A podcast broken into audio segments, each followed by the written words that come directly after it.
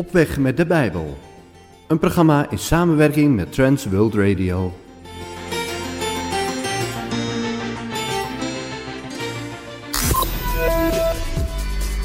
Hij woont in Nunspeet, hij is getrouwd met Annemarie en hij heeft drie kinderen. Jorijn, Annelien en Levi. Hij sprak al drie keer eerder op de EO Jongerendag. In zijn dagelijks leven werkt hij voor een organisatie die zich inzet voor kinderen in armoede. Vorige week liep hij nog 63 kilometer hard in Oeganda om geld voor ze op te halen. Hij spreekt op heel veel plaatsen en hij heeft ook een boekje voor jongeren geschreven over seks. Maar daar gaat hij het vandaag niet over hebben. Waar wel over, dat ga je nu horen. Hier is Timo Westerduin. Jongen, jongen, hé. Die opening. Je liet me huilen. Wat deed je dat dapper? Je telefoontje omhoog. Niet alleen toen je liet zien dat je veel zin had in vandaag. Maar wat deed je dat ook kwetsbaar? Toen je zei, ja, ik voel me wel eens eenzaam. Ah, ik moest even opnieuw de visagie in. Jullie lieten me huilen. Hey, ik vind het zo tof om vandaag met jullie, met jou in gesprek te gaan over dit waanzinnig mooie thema. This is love. En ik wil beginnen om je een vraag te stellen. Eén vraag om even na te denken.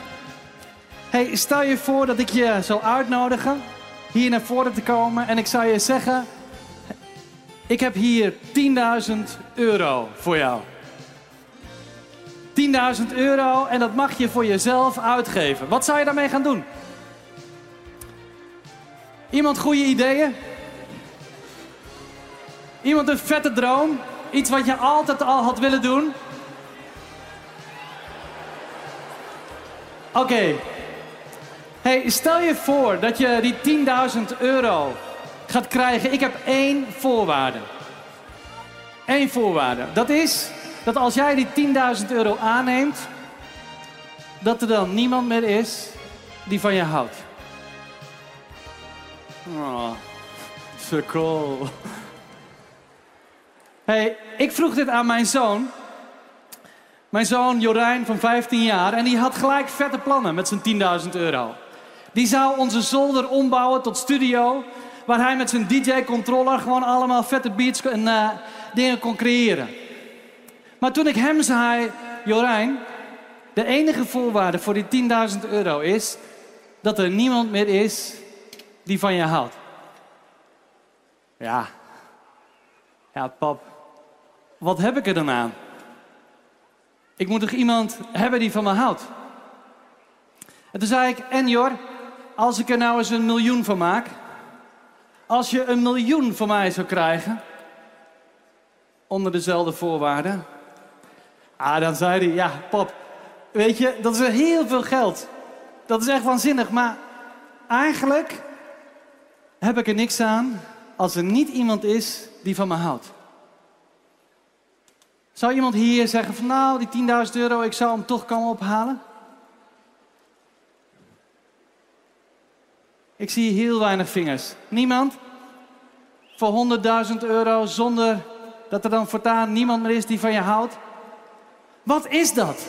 Wat is dat voor jou en mij dat liefde zo ongelooflijk belangrijk is? Dat je alles wil geven voor liefde.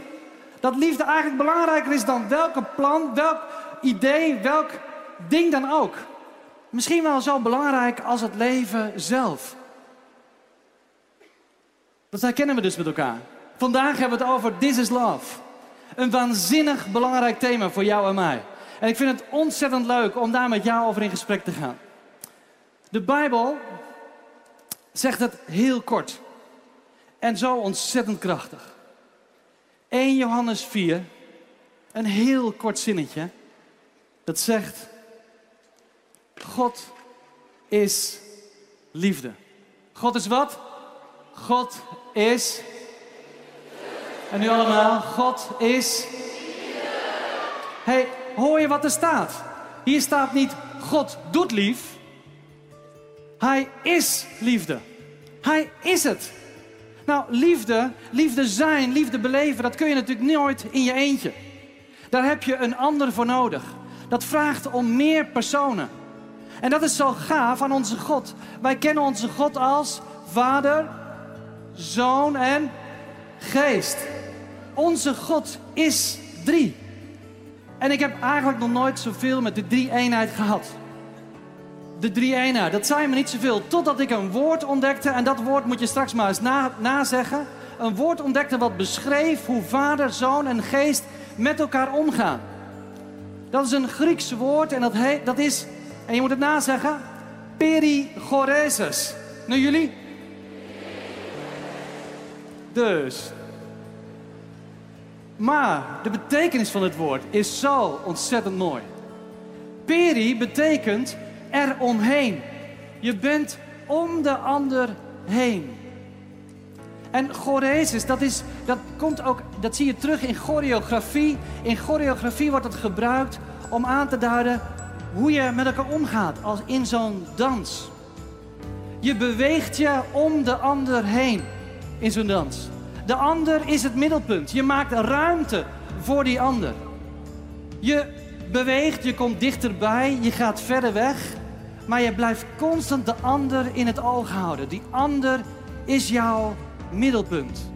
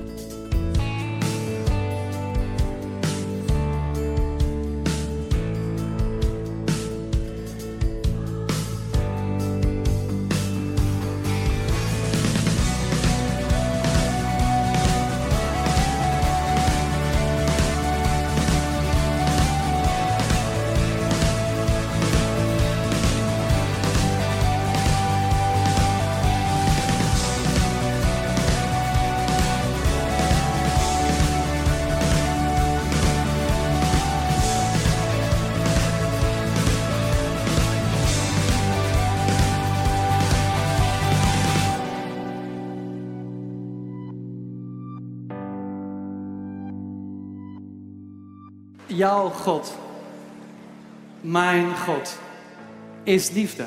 Daar is vader die houdt van zijn zoon. Daar is de zoon die blij wordt van zijn vader. Daar is de geest die in de vader en de zoon beweegt. Ze zijn intiem met elkaar. Ze worden ongelooflijk blij van elkaar. Dat is onze God. In hem is zo'n eeuwige liefdesdans aanwezig. Hebben er wel eens over nagedacht? Dat Hij die het begin is van jou en mijn leven. Dat Hij liefde is. Dat Hij die het begin is van deze hele wereldgeschiedenis. Dat dat liefde is. Hé, hey, onze God, die heeft ook jou en mij gemaakt. Hij zei, hij zei, weet je dat nog? Genesis, laten wij, Vader, Zoon en Geest, laten wij mensen maken die op ons lijken. Die bij ons passen. Je bent gemaakt als, om erbij te horen. Eigenlijk gemaakt om een onderdeel te zijn van die dans. Je past bij de liefde die er is tussen de Vader, de Zoon en de Geest. Hij zei, jullie, je lijkt op mij. Ook jij wil geliefd worden.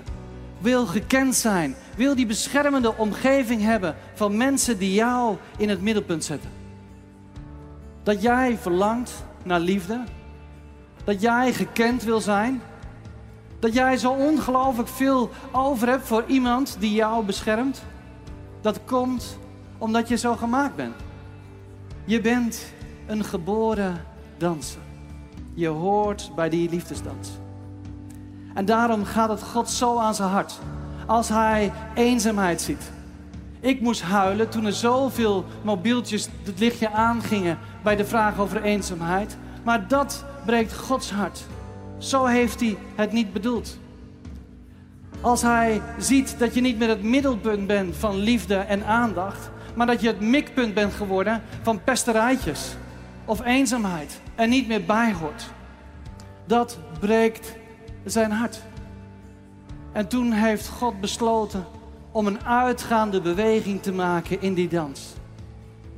Als het ware liet Jezus de hand van Vader los om jouw hand vast te pakken. Jezus kwam vanuit de intimiteit met de Vader en de Zoon en kwam onze wereld in. Niemand heeft ooit God gezien. Ik kan me voorstellen dat je een hoop vragen hebt over God. Maar de Bijbel zegt: kijk naar Jezus, want Hij is God. Hij laat God zien. En dan zegt Hij, als Hij tegen het einde van zijn leven is, dan zegt Hij tegen zijn discipelen, zegt Hij tegen jou en mij: Ik heb jullie lief gehad zoals de Vader mij heeft lief gehad. De liefde van de Vader die in mij is, die mag ook in jou zijn. Kunt je voorstellen? Kunt er iets bij bedenken dat de schepper van hemel en aarde zegt: hey, die liefde die tussen mij en de zoon is, die wil ik ook aan jou kwijt. Ik wil jou erbij. Kom, dans met me mee, zegt Jezus. Laten we eens kijken naar één ontmoeting tussen Jezus en een mens zoals jij, zoals ik. Hij ontmoet haar bij de waterput. De Samaritaanse vrouw. Ken je het verhaal? Een vrouw die wanhopig op zoek is naar bevestiging, naar liefde, naar geborgenheid. En ze probeert het maar. En ze heeft nu al vijf huwelijken gehad. Keer op keer weer heeft ze zich uitgeleverd aan de ander. Keer op keer weer verlangde ze ernaar om geliefd te zijn en beschermd en gekend. Maar het mislukte elke keer weer. En nu heeft ze vijf huwelijken achter de rug. En is ze aan het rommelen met een zesde. En het hele dorp praat over haar. Ze is de slet van de gemeenschap. En ja, dat doet je wat. Dat doet je wat. Je kunt wel een grote mond hebben, maar als mensen over jou spreken, jou oordelen, in en in de hoek zetten, dat doet wat. En deze vrouw, die, probeert zich te verstoppen. Ze is zich gaan schamen voor wie ze is. Ze verbergt zich. En alleen op het moment dat het helemaal rustig is in het dorp, als iedereen ligt te pitten en siesta houdt, slikt zij naar de waterput. Dan is er tenminste niemand die haar weer veroordeelt, die haar nakijkt en nawijst. Zijn er geen rotopmerkingen die er achteraan komen. En dan, met haar kruikje op haar hoofd, loopt ze naar de put en daar ontmoet ze God. God zit op de rand van de put. En dan wordt duidelijk dat hij speciaal voor haar is gekomen. En hij begint een gesprek met haar. Hij maakt als het ware die liefelijke bewegingen om deze vrouw. En terwijl ze tot nu toe het mikpunt is geworden van, van, nou, van de rotopmerkingen, wordt ze nu het middelpunt van de liefde en aandacht van God. En eigenlijk gaat God haar ja, gewoon de goede dingen over haar zeggen. En uiteindelijk vertelt Jezus haar: Ik ken jou.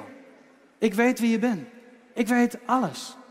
En toch door de ogen en woorden van Jezus heen komt deze vrouw in beweging. Ontdekt ze, ik mag er zijn. En dat doet zo ontzettend veel als je gelooft dat God jou kent. Jou door en door kent en uiteindelijk toch zijn hand naar je uitstrekt en zegt, kom, kom eens mee. Ik heb je lief. Je bent het middelpunt van mijn aandacht en mijn liefde. Dan verandert alles. En deze vrouw die, die danst terug naar haar dorp. Ze is haar schaamte kwijt. Ze, ze rent terug en ze vertelt aan iedereen die het me horen wil. Ik heb God ontmoet. De Messias. Hij kent mij.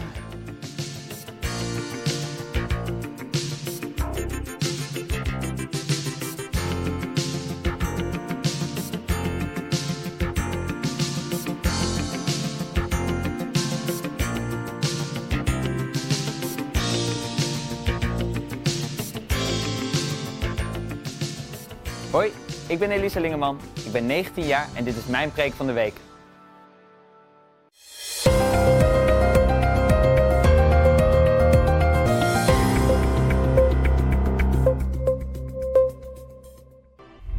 Ja, mam. Ik ga zo opruimen hoor. Maar ik heb gisteren al de afwasmachine ingepakt. Ik kom heus niet te laat thuis hoor. Je kent het vast wel. Zeurende ouders. Ouders die je vragen om op te ruimen, om te stofzuigen. Ouders die zich met van alles bemoeien. met je studiekeuze, met je partnerkeuze. Maar aan de andere kant ouders, die eten voor je maken, die voor je zorgen, die hun wasmachine beschikbaar stellen als je weer een keer de was moet doen. Het blijven wel je ouders. Hoe gaan we nou met ze om als we radicaal achter Jezus aan willen gaan? Als we het hebben over het thema Father en Son, dan kan het thema ouders niet buiten schot blijven. Misschien ben je juist heel close met je ouders, of misschien juist helemaal niet. Misschien woon je nog bij ze thuis en ben je nog lekker aan het genieten van alles wat het met zich meebrengt. Of misschien ben je al lang en breed uit huis en zie je ouders nog maar een paar keer per maand. Jezus zegt in Lucas 14 iets heel ingewikkelds over ouders. Namelijk dat je je ouders moet haten om hem te kunnen volgen. Wat? Dat lijkt tegengesteld met de tien geboden en eigenlijk met heel veel meer in de Bijbel. Hoe dan? Wat bedoelt Jezus hiermee? Allereerst is het denk ik belangrijk om iets te weten over de Joodse cultuur. In de Joodse cultuur zette een leraar vaak dingen heel extreem neer. Zo staat er bijvoorbeeld in Matthäus: Wanneer je oog je in verleiding brengt, moet je hem uitrukken. En wanneer je hand je op het verkeerde pad brengt, moet je hem afhakken. En als ik heel eerlijk ben, dan hou ik geen ledematen meer over, denk ik. Maar door het zo extreem en zo scherp neer te zetten, zegt dat iets over hoe belangrijk het is. En zo is het ook hier. Dat Jezus zegt dat je je ouders moet haten om Hem te kunnen volgen, zegt iets over welke plaats Jezus moet hebben in jouw leven ten opzichte van je ouders. Dus je moet meer van Jezus houden dan van je ouders. Maar dat zegt absoluut niet dat je je ouders niet lief moet hebben. In Efeze 6 schrijft Paulus dat je vanuit je liefde voor Jezus je ouders moet lief hebben. Dus wil je radicaal Jezus volgen, heb je ouders lief.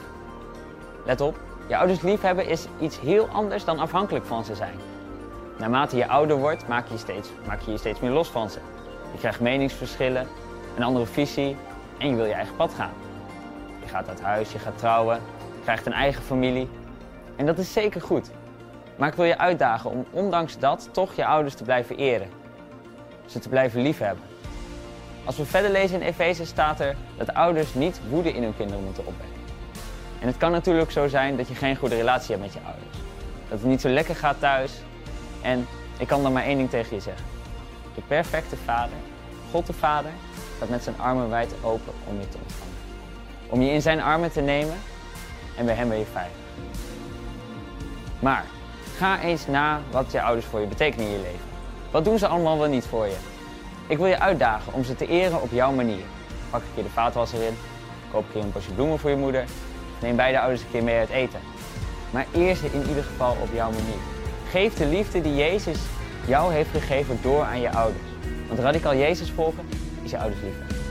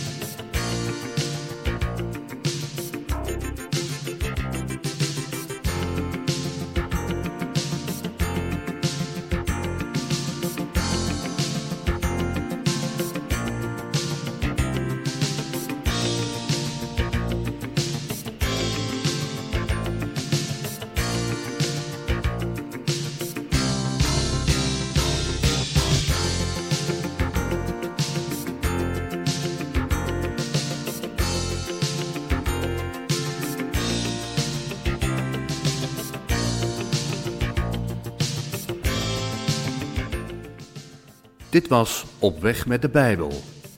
Een programma in samenwerking met Trans World Radio, Bron van Hoop.